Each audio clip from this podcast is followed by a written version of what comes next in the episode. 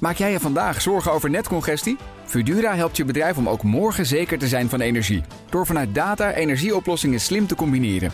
Zo installeren wij bijvoorbeeld een batterij om je extra opgewekte zonne-energie niet verloren te laten gaan. Kun jij onbezorgd verder met vandaag?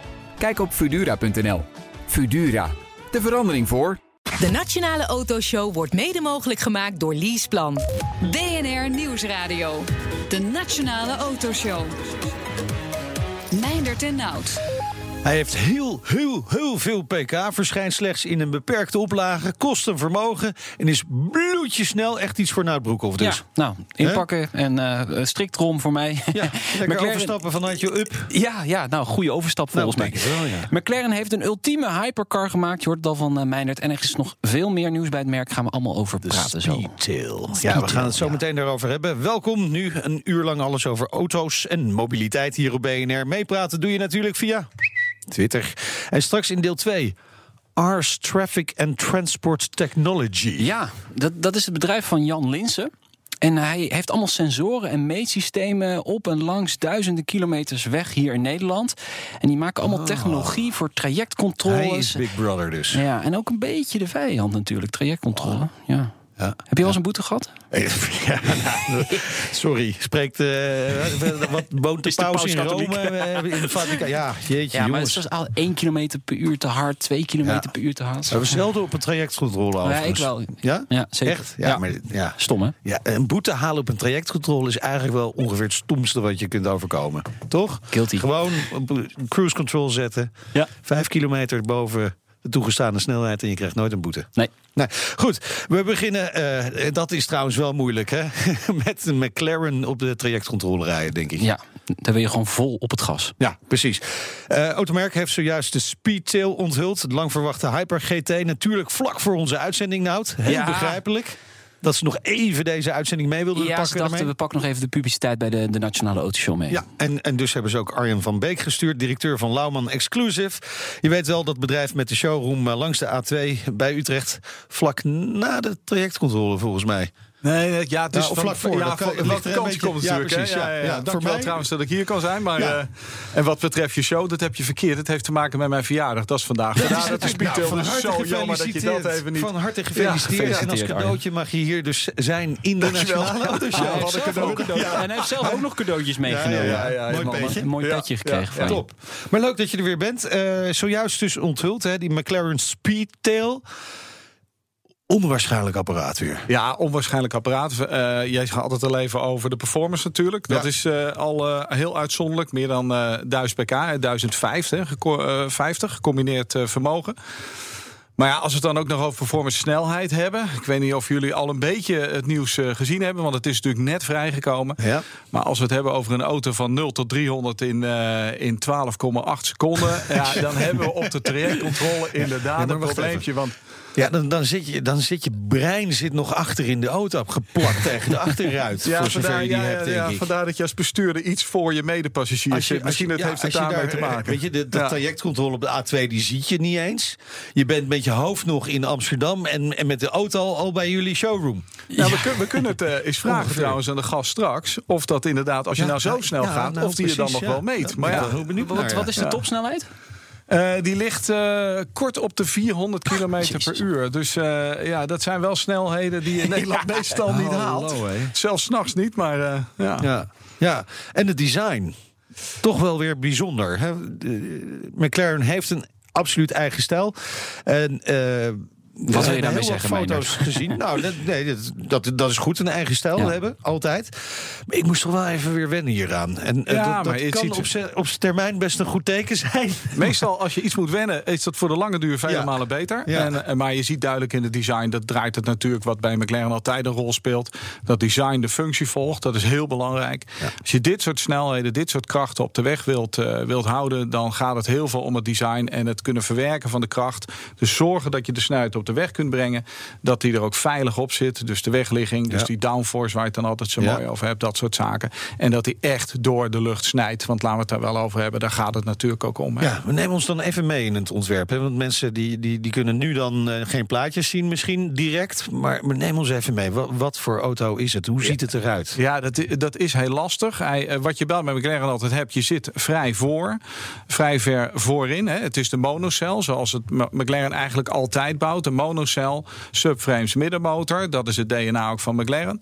Eh, en als je dan gaat kijken, dan is met name die lange achterpartij van belang om die kracht goed op de weg te krijgen. Nou, Komt dat- geen einde aan aan die achterkant. Nee, ja, het is een beetje een druppelvorm. Hè. En het is, van, van eh, bovenaf zie je ook echt een druppelvorm in, de, ja, in eigenlijk de glaspartij hè, die bovenop de auto ligt. Ja, De ja, cockpit. De, de, de cockpit. Echt letterlijk de ja, cockpit. En een hele lange voorruit. Wat trouwens prachtig is qua techniek. Hè? Want je kunt het bovendeel van die voorruit kun je eh, ele- elektromagnetisch kun je die blinderen. Dus eh, niet, niet dat je een zonneklepje hebt. Want dat is natuurlijk erg Maar ouderwets. dat is voor, we dat is de, de flitscamera's in Duitsland die van vooraf flitsen. Dat Oh ja, misschien, misschien kunnen we eens naar beneden instellen. Was? Ja, ja.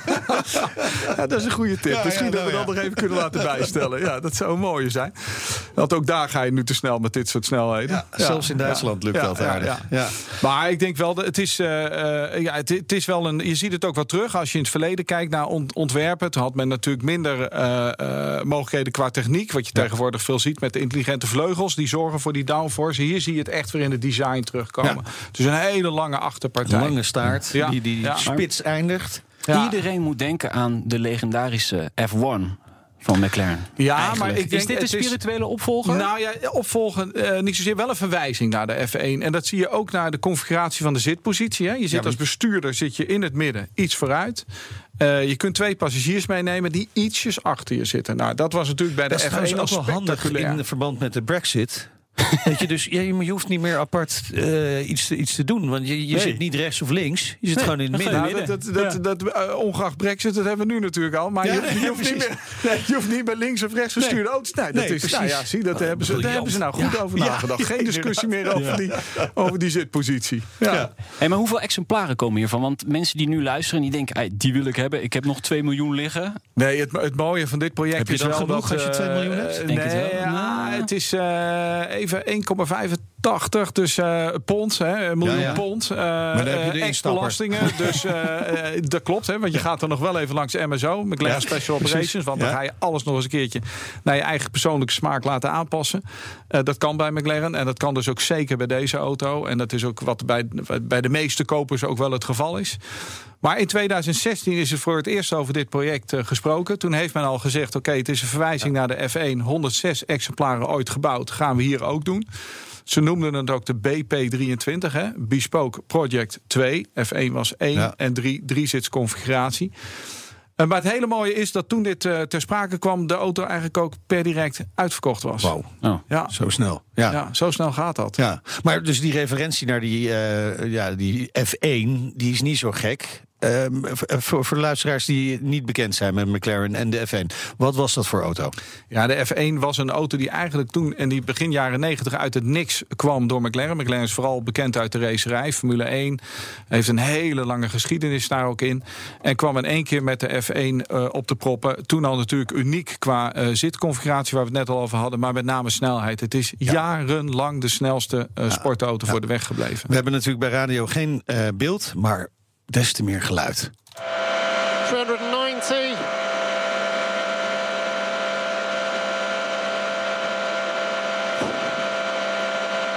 ...390, 391. Ja, dat is wel leuk om even uit te leggen. Dit was een snelheidsrecordtest. En eh, ja, inderdaad, 391 km per uur kan die. En dat kan eigenlijk de speedtail nu ook weer. Dus dat is ook weer een Eh, hint net naar weer, vroeger. Net weer Ja, een, ja. een stapje verder natuurlijk. Ja. We zijn ook wel weer verder in de tijd. Dus meer, eh, er is meer mogelijk. Maar voor die tijd was dat Nou, ja, je merkt hoeveel moeite deze snel. man heeft om nog te praten. Hè? Dus Ja. ik denk ook dat je gelijk af bent van het hele probleem van bellen in de auto. dat, dat lukt gewoon niet meer. Ja, en toch, niet en meer, toch nee. zou ik de luisteraars aanraden dit filmpje eens eventjes te Ja. bekijken. Op YouTube kun je het gewoon vinden. En dan zie je hoe relaxed die man deze snelheid haalt. Ja. In die tijd, hè? Een auto voor die tijd. Ja, Ja, we wel even terugzetten Ja, ja. in de tijd. Jaren Ja, 90, 90, en- vorige eeuw. Vorige eeuw, ja. Internet was nog pas net uitgevonden. nog meer geluid. Dezelfde tijd van paard en wagen, alleen wat later. Precies, Ja.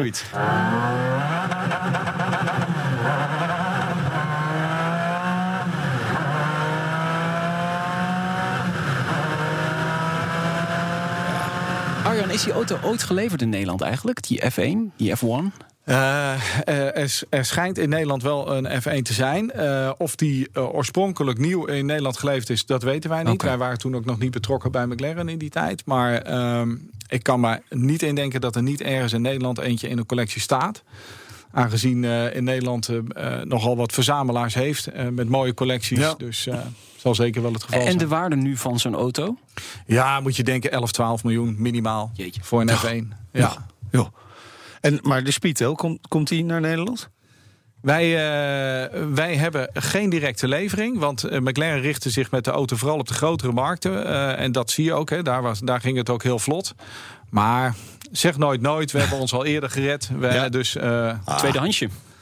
Jij praat over een tweedehandsje, maar zo gaat het ook weer niet uit. Nee. Maar het zal zeker zo zijn dat er wel kansen gaan ontstaan. En ja. wij zullen ons uiterste best doen daar ook een rol in te spelen. Zometeen ook een uh, rol voor elektriciteit bij McLaren in de toekomst. Zou het echt gaan gebeuren, Nout? Uh, als ik uh, de man naast me moet geloven wel. Oké. Okay. En we doen natuurlijk... de Petrolhead Check. Yeah. BNR Nieuwsradio. De Nationale Autoshow. Tijd voor het uh, nieuwsoverzicht van deze week. Nou, deze week? Deze ja, week. Okay, ja, deze echt. week. We ja, doen okay. het echt van deze week. En we beginnen met onze vrienden van Tesla. Vorige keer was ik met Wouter ook al buitengewoon enthousiast. Ja? Ja, ja, ja. Want ze doen het echt hartstikke goed. En ja. we zijn bevestigd. Zwarte cijfers. In ons positieve idee, want ze maken winst inderdaad. Ja, vlag kan nou, uit. De vlag kan uit. Hoeveel is het? 312 miljoen dollar netto oh. winst. Maar ja, dat is meer jaar... dan uh, veel andere bedrijven. ja. ja. ja. Ja, ik, daar zeg ik voor de rest helemaal niks over. Maar ze hebben nog wat goed te maken. Ja, ze hebben nog wel wat goed te maken. Want vorig jaar hadden ze gewoon een netto verlies van 619 miljoen. Dus ze staan ja. denk ik nog wel in de balans op min. Maar uh, het gaat nu de goede kant op. Ja, ze leveren natuurlijk steeds meer van die Model 3's af. En dat ja. uiteindelijk is dat het belangrijkste. Dat die productie is gaan lopen. En dat die auto wordt afgeleverd. En dat mensen die auto gaan rijden. Ja. Maar wanneer die naar Nederland komt? Nee, ja, dat weet nog steeds niemand. Nee. En uh, ik ga toch even iets heel gek zeggen. Iets, iets, misschien ja, toch een kleine kanttekening bij dit succesverhaal. Want we weten allemaal hoe die Model 3's in elkaar gezet zijn. Hè? Ja. In zo'n tent naast de fabriek. Niet- blikjes Red Bull. Niet heel vernuftig, En- nee. eh, stromen wc uitlaten die door de benen stroomden van de makers. Ik ben benieuwd hoe lang die auto's het volhouden. Ja, dat, dat, dat is de vraag. En ook benieuwd hoe de after sales dan gaat werken. Ja. Hè? Heb je snel onderdelen hier in Europa van die Model Ja. 3? En dat is namelijk bij de Model S echt een heel groot probleem geweest. En de Model X ook nog. Ja. Dus dat moeten ze echt goed gaan regelen. Nog meer slecht nieuws voor Tesla, want de autoverkoop in Nederland gaat stagneren in 2019. Ja. Of zou misschien Tesla het buitenbeentje zijn? Ja, misschien als ze afleveren natuurlijk Ja, in eh, januari, precies. februari, Ja. maart, dan, dan gaan ze natuurlijk wel stijgen. Nou ja, rijverenigingen naar BOVAG, die hebben samen een prognose gedaan. Ze denken 440.000 auto's te verkopen. Hè. De, de branche aan zich dan in 2019. En de onzekerheid zit hem natuurlijk in die BPM. Hè. Ja. En die WLTP hebben wij ook wel eens een paar keer over gehad in de uitzending. Niemand eh, snapt eigenlijk hoe dat nou precies zit met die WLTP. Het is heel moeilijk Nou, uit het te kan ze leggen. ook helemaal niet schelen, de mensen. De mensen Nee. zien gewoon dat de auto die ze eigenlijk wilden kopen nog duurder wordt. Ja, en, en niet zomaar veel duurder. Omdat, Echt hè, 5 de- tot 500 De euro BPM tot is 1000 euro. gebaseerd op de CO2-uitstoot. En door de WLTP, eigenlijk die meting, komt die CO2-uitstoot hoger uit. Ja, En, en, om dus het, dan- betaal je meer belasting om in het dan nog Nederland. maar helemaal uit te leggen. De staatssecretaris heeft gezegd... nee, er is nog geen effect van de WLTP... dus ik ga geen regels aanpassen op dit moment. Dus Zegt hij op basis van onderzoek van TNO. Ja, dat wel. En de rijvereniging is het niet eens met die resultaten van TNO. Hier moet je een boek over schrijven. Of in ieder geval een soap over maken. Ja, als jij het nog begrijpt. ik, ik denk dat de luisteraar het moeilijk heeft om het te volgen. laten we naar iets simpelers gaan. Ja. Volkswagen lanceert de nieuwe T-Cross. Ja, jij zegt T-Cross simpel. Dat is gewoon een polo, maar dan verhoogd en iets langer en iets hoger. Simpel. Ja, ja heel simpel, ja. maar zo gaan ze natuurlijk bij de, bij de Ja, Volkswagen maar vroeger was dat een auto voor, eh, met alle respect, bejaarden. Ja. Hè? Een, een, een polo waar je wat hoger in stapt. Ja. Vroeger had je die, die Golf Plus. Weet Ja, je nog ja, dat was ook echt eh, Golf Lelijk ding. 60 Plus. Kun je ook wel zeggen. Ja, en dit is dus eh 75 plus dan, waarschijnlijk. ja, hogere instap. Mensen Nee, willen dat graag hebben. millennials willen gewoon lekker hoog instappen tegenwoordig. Ja, en die hebben het geld nog om een auto te kopen. dat zo? Ja, het schijnt wel zo te zijn. Millennials? Nou, nee, oh, sorry, nee. Bejaarden kopen deze auto. Ja. Oudere mensen hebben nog gewoon geld om een auto te kopen. Ja, en die en die kopen gaan zo'n toch hun huis dit. niet uit. Hebben hun hypotheek afbetaald. Ja. Die moeten allemaal een auto gaan kopen. ja. Maar wat rijdt een millennial dan? Met de bus. Eh, Wouter, die is er eh, niet. En eh, dus kunnen we slecht nieuws over Rotterdam brengen een keertje. Ja, de Je kunt daar 010 gewoon hè. maar beter niet op de weg Ja, gaan. je hè? moet daar gewoon niet Moet je gewoon op niet gaan. Eh, cijfers van het CBR. de minste mensen slagen voor een rijbewijs in Rotterdam. En ik weet niet welk effect Wouter daarop heeft. Die zit natuurlijk doorheen te scheuren met zijn bolide. Wat heeft hij nou ook alweer? Een M135i? Ja. Ja. Ja, hij maakt het leven zuur daar waarschijnlijk van eh, de rij-examens. dit jaar eh, kwamen trouwens 1700 keer dat de examinator nog binnen een kilometer zeg maar, het, eh, het examen moest afbreken. Maar- dan kun je gewoon niet rijden en dan moet je ook nooit op examen natuurlijk. Ja, maar aan wie geven zij dan examen? Aan, aan dieren of zo? Kom op. Wat is hier aan de hand? Heeft het wel iets van weg, ja. Nou, ik heb ook een keer rijexamen gedaan. Ja. Ja, Ja. Je, je, je, je hebt je rijbewijs toch? Keurig. Maar, want? Ja, Ging het niet goed? nou, nee, ik moest de TomTom instellen. Was net dat nieuwe rijbewijs dat je de TomTom moest instellen ergens naartoe te rijden. Maar die TomTom deed het niet. Oh. Dus ik was de hele tijd aan het, aan het kloten met die TomTom. Toen zei Heel die rij-examinator... Ja, ja, tuurlijk. Maar, eh, toen zei de rij-examinator zei van... eh, ach, rij maar gewoon. En dan zien we wel waar we uitkomen. Dat vind ik sowieso eigenlijk de allermooiste instelling voor autorijden. Gewoon gaan en zie maar waar je uitkomt. De Petrolhead Check. Ja, en die doen we natuurlijk ook even met Arjan van Beek. Hij is de baas van de Lauwman Exclusive. Het vragenvuur komt eraan. Ben je er klaar voor? Ja, kom maar op. We zijn benieuwd naar je allereerste auto. Oh, ja, of dat nou... Ik, weet je wat dat was? Want toen had ik mijn rijwijs nog niet. Dat was een, een, een B-cadet coupé rally. Ja, jongens, dat was, en dat was een fantastisch product. Alleen, ik kan je ook vertellen dat eh, mijn moeder er toen niet zo... Dat vond, die vond dat niet geweldig. Want ik reed met een vriend en die wist de een en de achteruit te, te verwisselen. Dus in plaats van de tuin uit, reden wij vol de tuin in. Dat was geen succes. Dus, eh, Wel ja. een mooi verhaal voor Oké. eh, als een ja, familie. Dus dat ging niet helemaal goed. We hadden het begin van de uitzending al eh, even over boetes die we hebben gehaald. Eh, jij hebt vast ook wel eens iets eh, aangetikt. Ja, in, in Nederland helaas gaat het snel om geld. Maar eh, de boete die me het meest bijstaat is eigenlijk Duitsland, waar ik niet op lette. En waarvan ik toen nog dacht, ach, het bedrag valt wel mee voor de snelheid. Maar ik had de bekeuring niet goed gelezen. Want toen werd ik later nog een keer erop gewezen dat op de achterkant stond dat ik een rijontzegging aan mijn Nee, broek kreeg. Ja, en dat is iets vervelender. Het voordeel in Duitsland is, ze zijn wel coulant. Je mag zelf kiezen wanneer je die in laat gaan. Dus, eh, Precies in een nog- periode dat je niet in Duitsland Ja, bent. ja, ja, ja, ja. Dus Oh, je je kon komt de in Spanje. prikken. Dat je zei, nou, Want je hebt daar gewerkt natuurlijk. Ja? Dus ja. in Duitsland lange tijd. Ja, lange tijd daar Ja, gezeten. Ja, Ja. precies. Jij werkt natuurlijk in een showroom met alleen maar leuke modellen. Maar wat is je reële droomauto en niet uit de showroom? Ah, Ja. niet uit de show. Ja. Ja, dan, dan kom ik dan, ja, dan kom ik natuurlijk op een ander merk. Ja, dan heb ik er wel eentje die ik zelf altijd wel erg mooi vind. Dat is een Aston Martin Vantage, eh, maar dan de 12-cilinder met handbak. Eh, die zijn er niet zoveel. Nee. En dat vind ik eh, qua proporties een van, de, een van de mooiste auto's als je terug gaat kijken in de tijd. En, en dan de 12-cilinder handbak. Die combinatie is, ja, dat is geweldig. Dat is bruut. Ben je stiekem al even gaan kijken bij Kroijmans? Eh, nee, want we hebben er zelf nu eentje in de showroom Oh, staan. Weliswaar heb ik een liefste volante. Dat is een coupé, maar Ja. is ook een 8-cilinder. Oké. Eh, Ja. Maar dan zou mijn voorkeur toch de 12-cilinder Ja, ja, ja, kritisch Ja. blijven. Eh Nout, jij mag het zeggen dit keer. Ja, uitmuntend. Uitmuntend. Ja, wordt bevestigd. Ja, nou, door de stem. aan. Hartstikke goed. Dat was de Petrol Check met Arjan van Beek. Hij is de directeur bij Lauwman Exclusive. Het autobedrijf dat verkoopt eh, Morgan, Maserati, Lexus, McLaren. Allemaal in ons land. En eh, McLaren, daar hebben we het natuurlijk over. Nog, nog heel even naar die Speedtail voordat we naar wat andere modellen gaan. Opvallend, en je zei vorm volgt functie. Hè? Dat, dat is belangrijk. Hij moet loeisnel kunnen. Ja. Eh, in 12 seconden naar de 12,8 naar 300. 12,8 naar de Ja. 300. En een van de manieren waarop hij dat doet... dat viel ons net eigenlijk pas een beetje op. Hij heeft geen zijspiegels. Nou, alles telt natuurlijk. hè. Eh, het moet zo gestroomlijnd mogelijk. Nou is het, het niet hebben van zijspiegels is iets wat we natuurlijk veel meer gaan zien. Maar ook bij deze auto zie je het meteen terug. Geen zijspiegels. Nee, wordt opgelost met cameraatjes. Beeldschermpjes in de auto. Eh, beeldschermpjes in de auto. Dat is wellicht voor iedereen even wennen. Ja. Maar ja, ik denk dat dat gewoon iets is van eh, Ja. een, de korte eh, toekomst, zeg maar. dat dat gaan we nu heel snel Nou, je ziet er heel veel merken zijn ermee bezig. Audi heeft het nu ook. En Audi heeft het. En ik kan je vertellen... Ja. Ik, ik reed vandaag even door het bos. En eh, daar hoorde ik vogeltjes eh, iets Ja. tegen mij zeggen. Over het feit dat bijvoorbeeld eh, eh, Range Rover, Land Rover. eh, binnenkort naar een techniek overgaat. dat er ook een cameraatje in de VIN bovenop zit. Achterop, weet je wel. Waar Ja, al die techniek ja, ja. in zit. En die kan, dan kun je switchen met de achteruitkijkspiegel binnenin. tussen de gewone spiegel en een camera. Oh, Dus zit er een lang persoon op de achterbank, waardoor je achteruitkijkspiegel eh, geblokkeerd wordt, kun je gewoon even aanklikken, krijg geen camera.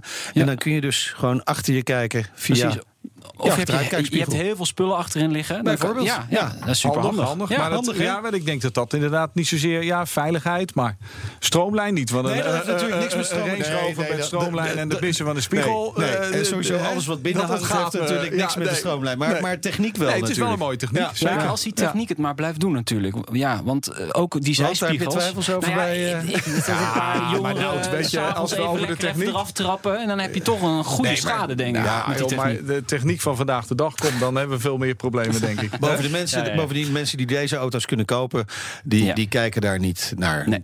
Die, die vinden dat prima dat er af en toe iets. Bovendien, het is een Engelse auto, hè? Ja, dan mag je Engelse auto's. Jij kijkt, jij kijkt me nou aan. Daar moet af en toe iets mis mee gaan. Ja. Nou, dat was vroeger zo, hè? Jij, jij Ja, volgt dat het nieuws niet meer zo goed. Dat, dat is gewoon de charme. Volgens mij hoor, jij niet zoveel, hoor je dat niet zoveel meer. Maar Nee, nee, nee, dat Nee. klopt. Dat klopt inderdaad. Goed, laten we even naar wat andere modellen gaan. McLaren maakt nu eh, ruim vijf jaar straatauto's. Hè. Begon met de MP4 12C.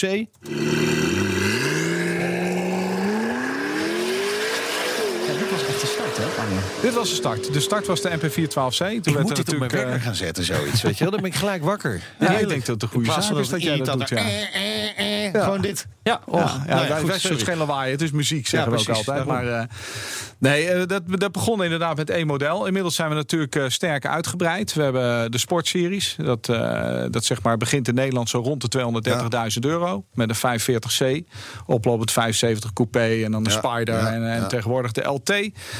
En de superseries. 720. Dat kende men van de MP4 12C. Toen de 650. Nu de 720.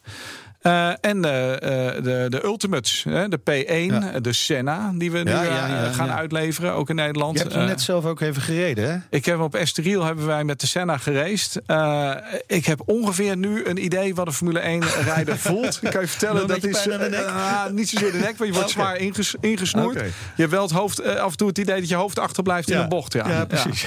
Ja, die auto is zo aerodynamisch vormgegeven. Ik, ik weet niet of ik het mooi vind, maar ja.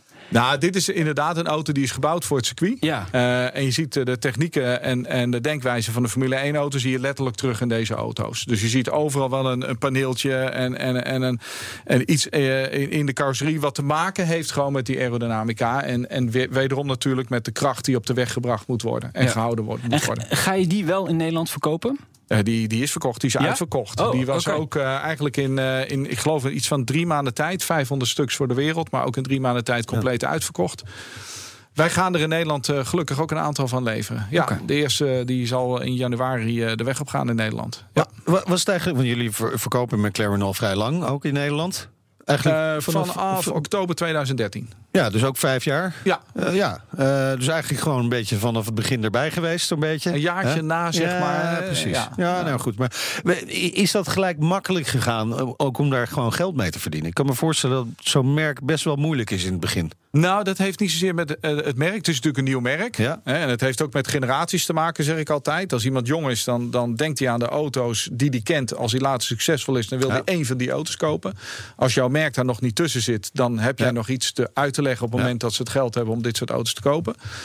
Dat is wel goed te doen. Waar je in het begin mee zit, is dat je eigenlijk één model hebt. En dan heb je Ja, één precies. nieuwe Ja. auto. En een business case laat zich rekenen op de opbouw van nieuw, de after sales die daarmee gemoeid Ja, is, en precies. uiteindelijk ook de verkoop van gebruikte auto's. Begin je, dan heb je geen after sales en geen Nee, gebruikte dus aanbod.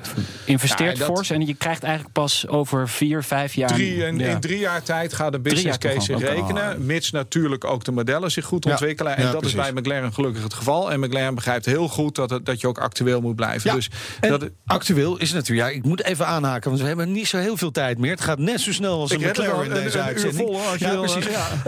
Batterijen. Ja. Batterijen Ja. in de McLaren. En niet alleen maar om eh, de radio aan te zetten. Nee, kijk, ieder merk is bezig met elektrische aandrijflijnen. En daar, daar hoeven we helemaal niet geheimzinnig over te doen. Ieder merk eh, werkt eraan, ook McLaren. Alleen zegt McLaren wel, wij komen daar pas mee als we ook echt de performance die we gewend Ja. zijn te moeten leveren, te willen leveren, dat we die ook kunnen leveren. Dat wil zeggen, je moet eh, minimaal een half uur full performance op het circuit kunnen rijden.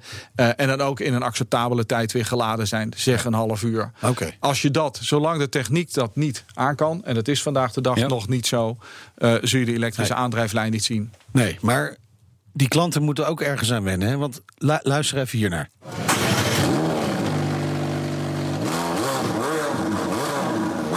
Ja, dit moet je dan missen. Ja.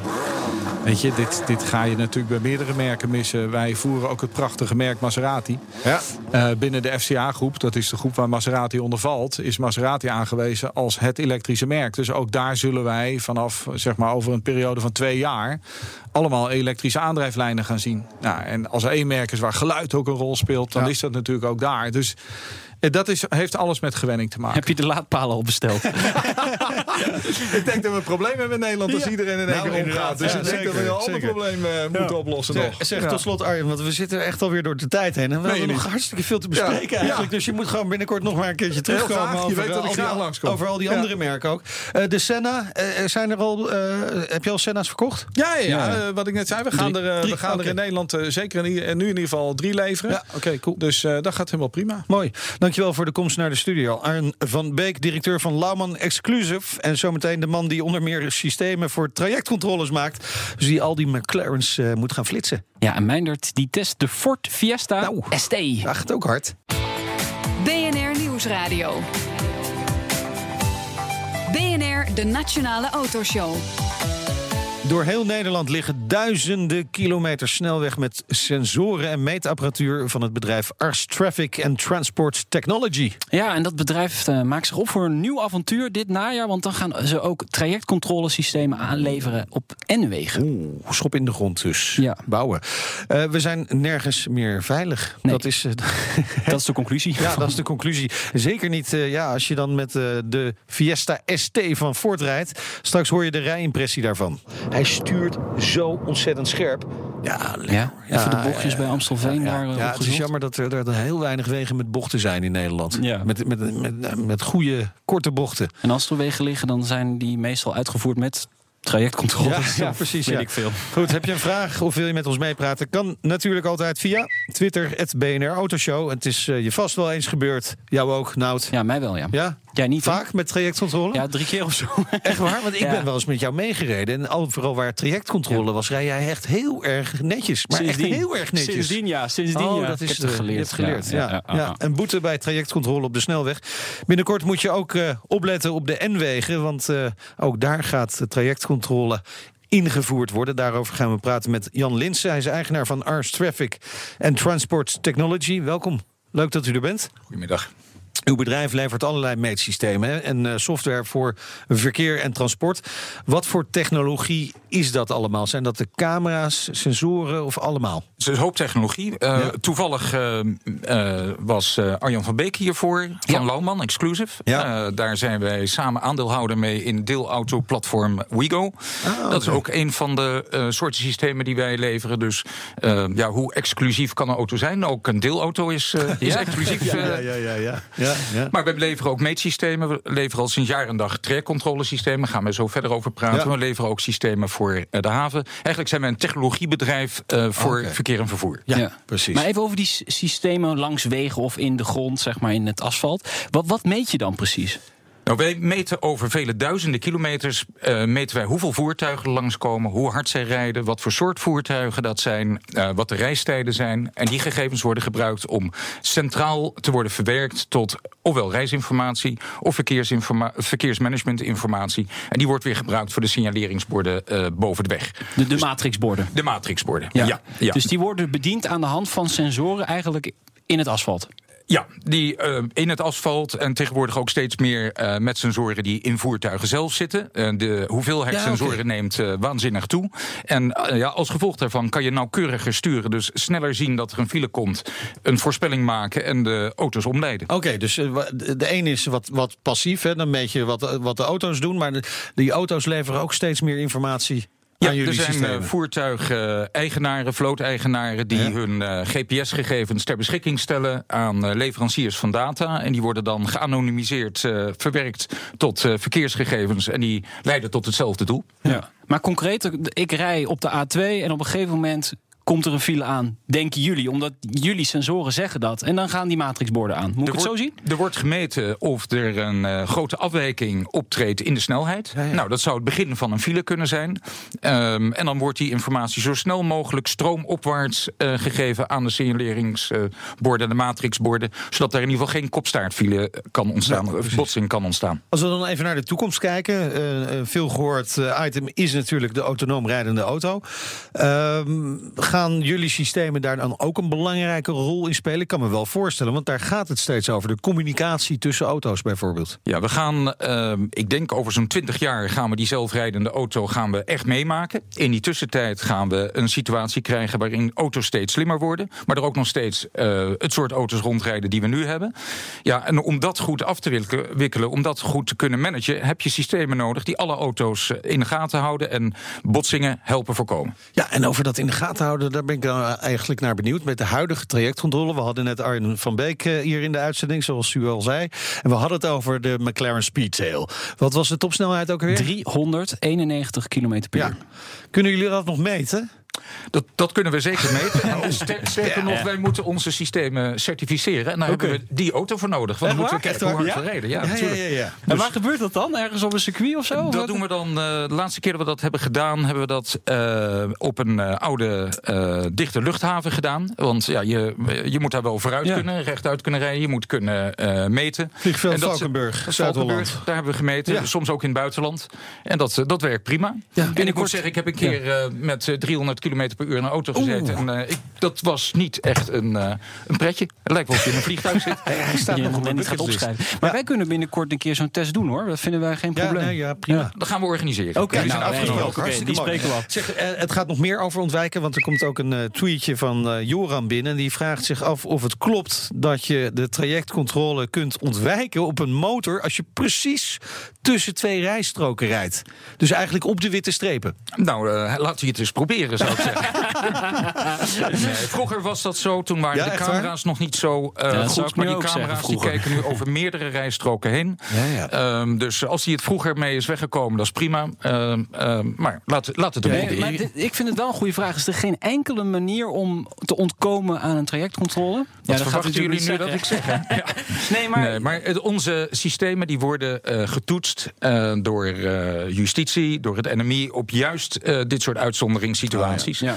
Ehm, en eh, nee, ik kan eh, garanderen dat het systeem eerlijk is. Nou, dat is het is niet zozeer of eh, er ontwijkingsmogelijkheden zijn, maar ehm, wordt het systeem geaccepteerd doordat iedereen dezelfde pakkans heeft. Ja. En dat is bij trajectcontrolesystemen zeker het geval. wat is de foutmarge? Wij zijn toegestaan om 1 in 10.000 fout te doen. En ehm, als jullie weten dat in het buitenland normaal snelheidsovertredingen toch door eh, politiemensen worden gecontroleerd. ehm, en daar ligt de foutkans eerder in de eh, eh, range van 1 op 100 tot 1 op Ja, ja. 1000. Ja, dus onze systemen zijn zeer betrouwbaar. Oké, en wel, welke trajectcontrole? Want er zijn er nou best wel veel in Nederland tegenwoordig. Welke doen jullie? Ja, we doen een heel, eh, heel rijtje. We doen de A10 in Ja, Amsterdam. ja. We doen de A12 bij Den Haag. Heb ik laatst nog- dankjewel, ik heb laatst nog een, eh, A20. boete gekregen Ja, ik moet A10. bekennen dat ik, dat ik zelf ook nog wel eens gepakt word. Jij, jij hebt serieus een boetedag gehad. Je zegt net, je zit mij net ver, vermanend toe te spreken. Ja, ja, ja, ja. Nee, ik zeg ook, het is ook echt heel erg dom.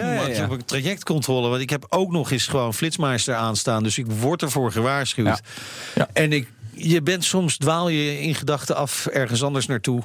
En dan kun je nog altijd op het verkeer letten. Maar eh, ik vergat even En de mijn volgende eh, keer gebeurt het niet meer. Nee, precies. Nee, de Dus, volgende eh, keer. Is dat ook wat jullie zien? Dat, dat, dat eigenlijk het aantal mensen dat de fout in gaat steeds kleiner wordt? Nou, als er geen eh trekcontrole is eh, en je gaat meten, dan ehm, kan je ervan op aan dat ongeveer 20% van de mensen harder rijdt dan is toegestaan. Wordt trajectcontrole ingevoerd, dan daalt dat percentage naar minder dan 1%. Oké.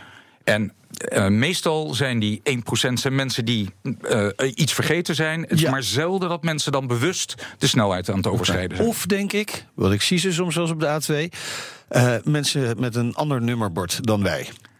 Buitenlanders. Buitenlanders, ja, dat komt voor. Ja. Dat komt voor. Ja, zijn er nog grote uitschieters? Hè? 160, 180? Nou, als er geen trajectcontrole is, dan zie je een vrij hoog percentage van mensen die extreme snelheden rijden. Eh, 150, 160, 170. Dat verdwijnt bijna volledig nadat trajectcontrole is ingevoerd. Eh, Dan zijn er toch doorgaans de vergissingen. En het is Ja. ook ontzettend vervelend als je 110 rijdt. Je krijgt dan toch een prent van 100 Ja, euro. ja, ja. Maar de uitschieters naar 140, 160, die zie je gewoon Ja. niet meer. Maar het prettigste dus voor de overheid is eigenlijk die beginperiode van een trajectcontrole. Dat 20% in de fout Ja, gaat. daar mag ik dat dan verder geen uitlating lekker, over doen, maar ik kan me dat voorstellen, ja. Nee, maar het is toch wel begrijpelijk dat heel veel mensen die trajectcontrole als een soort melkkoe zien voor de, voor de overheid, voor de staatskas. Ja, ik kan me voorstellen dat als je zo'n boete binnenkrijgt, dat je even die emotie krijgt. Ehm, Maar als wij meten hoe handhavingssystemen, of het nou gaat om parkeren, of om rood licht, of andere zaken, hoe die met elkaar vergeleken worden, dan zegt iedereen: Nou, het is vervelend, trajectcontrole, Ja. maar we weten waar we aan toe zijn.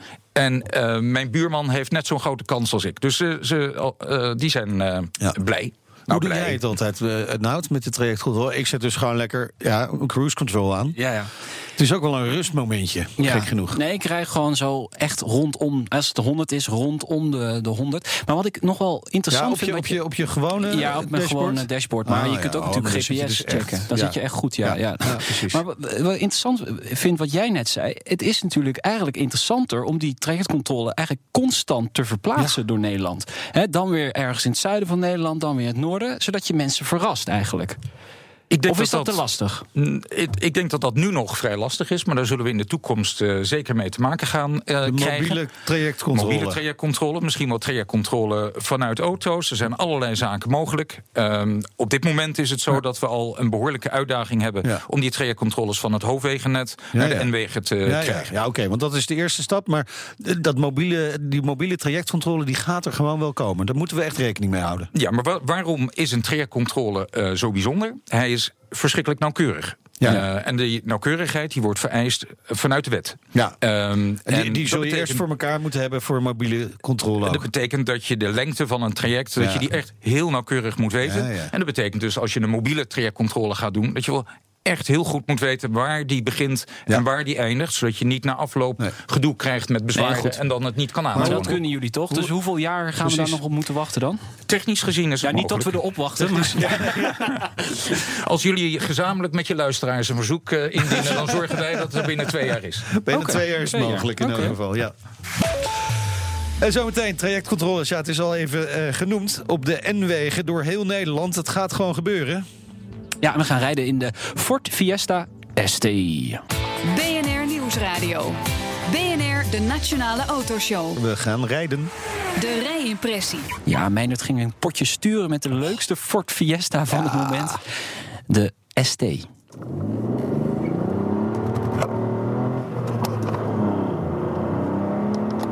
Het downsizen heeft nu ook de hot hatches bereikt. Hè. Dat zou je natuurlijk jammer kunnen vinden. Een hot hatch is nou eenmaal bedoeld ja, als een bommetje op wielen. En dan is minder dus altijd slechter.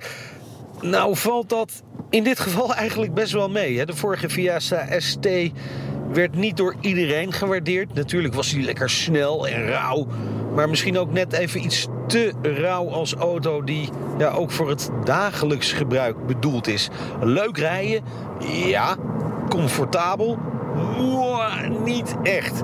En daarom zagen sommige klanten toch ja, maar af van de aanschaf van de Fiesta ST. Hoewel ze misschien best geïnteresseerd zouden zijn. Nou, daar heeft Ford dus iets aan willen doen.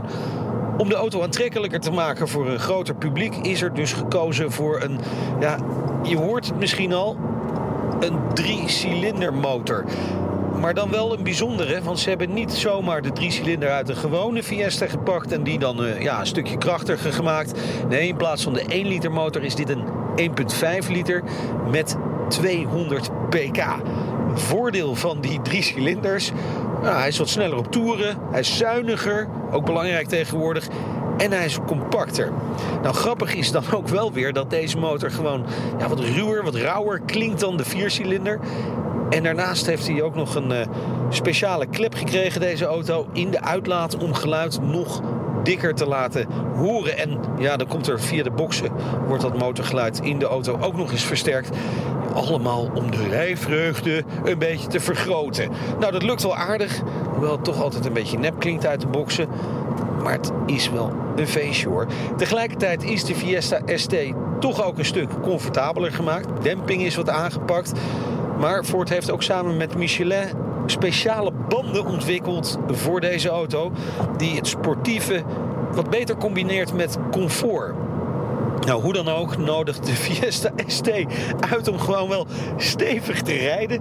Zes handbak, standaard schakelt eh, echt heel prettig. Samenspel met de motor klopt gewoon ook wel heel erg goed. Doe je dat schakelen snel genoeg en dan kun je binnen 6,5 seconden op de 100 km per uur zitten. En in de sportmodus krijg je dan ook nog eens van die lekkere plofjes te horen. Nou, van buiten ziet de Fiesta ST er ja, eigenlijk gewoon saaier uit dan hij in werkelijkheid is. Uh, zoek een mooie bochtige weg op. Het liefst natuurlijk in de bergen, waar, de, waar je echt gewoon lekker veel moet schakelen. Maar af en toe ook vol gas kunt trappen. Dan is het een beetje hard werken, maar je hebt wel echt de grootst mogelijke lol. Hij stuurt zo ontzettend scherp. En moet je dan maandag gewoon weer naar je werk? dan kun je ook gewoon rustig als een nette forens rijden. Sportief rijden en comfort gaan meestal niet zo goed samen in een hot hatch. Maar Ford is daar behoorlijk goed in geslaagd met deze nieuwe Fiesta ST. Hoppa, daar gaan we weer. Lekker!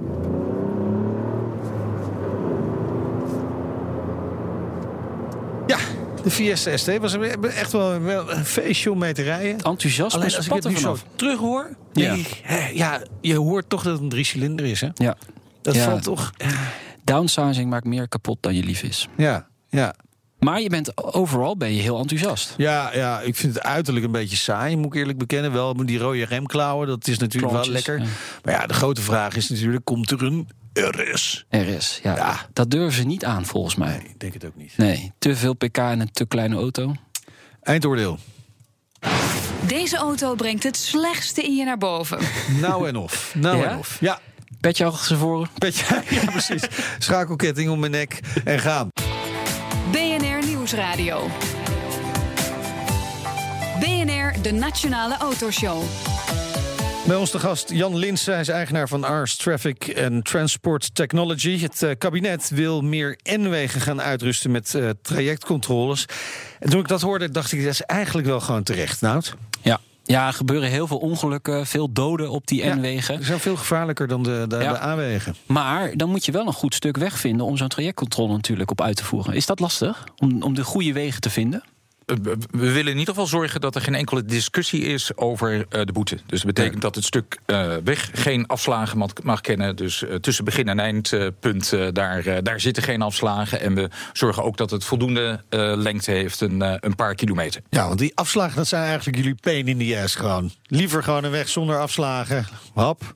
Ja, als het, eh, als het zo is, dan zorgen we ervoor dat er voor en daarna ook uh, trajectcontrolesystemen precies. komen te staan. Ja. Dat is voor ons geen probleem. Ja, maar Ja. gebeuren daar ook de meeste ongelukken op re- rechte eh, wegen? Ik denk toch meer met eh, waar bermen en bomen staan en bochten. Nou, in ieder geval is het zo dat eh, ongeveer 6% van de wegen in Nederland zijn N-wegen. En daar gebeurt een kwart van alle ongelukken. Uh, dus dat betekent wel dat op die wegen uh, het risico een stuk, uh, stuk groter is. Nou, je voelt ook wel aan op een weg met één rijbaan en uh, tegemoetkomend verkeer. Het nodigt toch uit tot ja. inhalen. inhalen. Ja. Zeker als er een, een, een leuke ja. show is geweest over snelle auto's. maar dat, dat mag niet. Hè? Nee, dat moet nee, met dit soort systemen worden moet je voorkomen. mee oppassen. Laat het ook vooral aan de professionals over. zou ik gewoon zeggen. Dan hebben wij ook gewoon meer ruimte op de weg. Maar jullie hebben dit natuurlijk getest. Hè? Voordat je gaat zeggen, we gaan dit doen, uh, wordt er getest. Waar is er allemaal getest? Uh, wij testen dit op uh, speciale testtrajecten. En daar zijn we nu al mee bezig. de eerste systemen zullen dit jaar worden geïnstalleerd. begin volgend jaar in, in gebruik worden genomen. Mhm. Mm -hmm. En we hebben natuurlijk al een heleboel ervaring opgedaan op de autosnelwegen. we hebben in het verleden in Friesland alles een trajectcontrolesysteem op een N-weg ja. in gebruik gehad. Ja. Dus met al die ervaring en dan de, de tests die door uh, bijvoorbeeld het NMI uh, worden gedaan, uh, zullen wij kunnen zorg dragen dat die systemen ja. ook gaan voldoen aan de wettelijke vereisten. Ja, maar maar de, de, die test in Friesland die is wel echt interessant. Hè? Wat, wat waren de resultaten daarvan? Ehm, de, de, de weg daar die was daarvoor bekend als een eh, weg die zeer uh, verkeersongevalgevoelig was. Ja. Uh, veel dodelijke ongevallen. Die zijn volledig verdwenen na de introductie van dat uh, systeem. Het systeem heeft, naar mijn weten, zes of zeven jaar gefunctioneerd. Toen dacht men van ja, we kunnen dat systeem eigenlijk net zo goed weer weghalen. En dat heeft men gedaan. En toen begonnen de ongelukken weer. Echt waar? Oké. Okay. Ja. En toen is het er weer terug in geïnstalleerd, denk ik. Um, ik denk dat hij wel weer uh, op, het, uh, op het programma komt te staan. ja, ja, precies. Uh, dus jullie zijn bezig met, de, met die systemen. Het gaat bij 20 N-wegen plaatsvinden in ja. eerste instantie. Klopt. En wanneer zijn ze operatief? Um, wij doen de helft. Wij doen er tien. En wij doen dat in Noord-Nederland. Um, en die zullen allemaal in 2019 operationeel worden. In het eerste kwartaal uh, zullen de eerste operationeel worden. En dit jaar worden de eerste al geïnstalleerd. Dus januari, februari, maart. Opletten. Op gaan letten op de N-wegen. Ja, maar sowieso ook gewoon normaal rijden op die wegen. Eh, sowieso opletten achter het stuur, Nout. Ja. Hè? ja, maar die vrijheid achter het stuur. Hè. Sommige mensen die benutten dat wel in optima vormen. Ja, zeker. Maar die moet je wel goed kunnen rijden. Uh, hartelijk dank voor de komst naar de studio. Jan Linsen, eigenaar van Ars Traffic and Transport Technology. En volgende keer vader en dochter. Cox. Van Cox Racing. Heel Kijk. bijzonder verhaal. Ze racen allebei, ook samen. Dus dat uh, ja, moet je morgen volgende week even luisteren. Lekker. luisteren. Autoracen weer. Dit was de Nationale Autoshow voor deze week. Terugluisteren kan via de site, de app, iTunes of Spotify. Tot volgende week. De Nationale Autoshow wordt mede mogelijk gemaakt door Leaseplan. Maak jij je vandaag zorgen over netcongestie? Fudura helpt je bedrijf om ook morgen zeker te zijn van energie. Door vanuit data energieoplossingen slim te combineren. Zo installeren we bijvoorbeeld een batterij om je extra opgewekte zonne-energie niet verloren te laten gaan. Kun jij onbezorgd verder met vandaag? Kijk op Fudura.nl. Fudura, de verandering voor.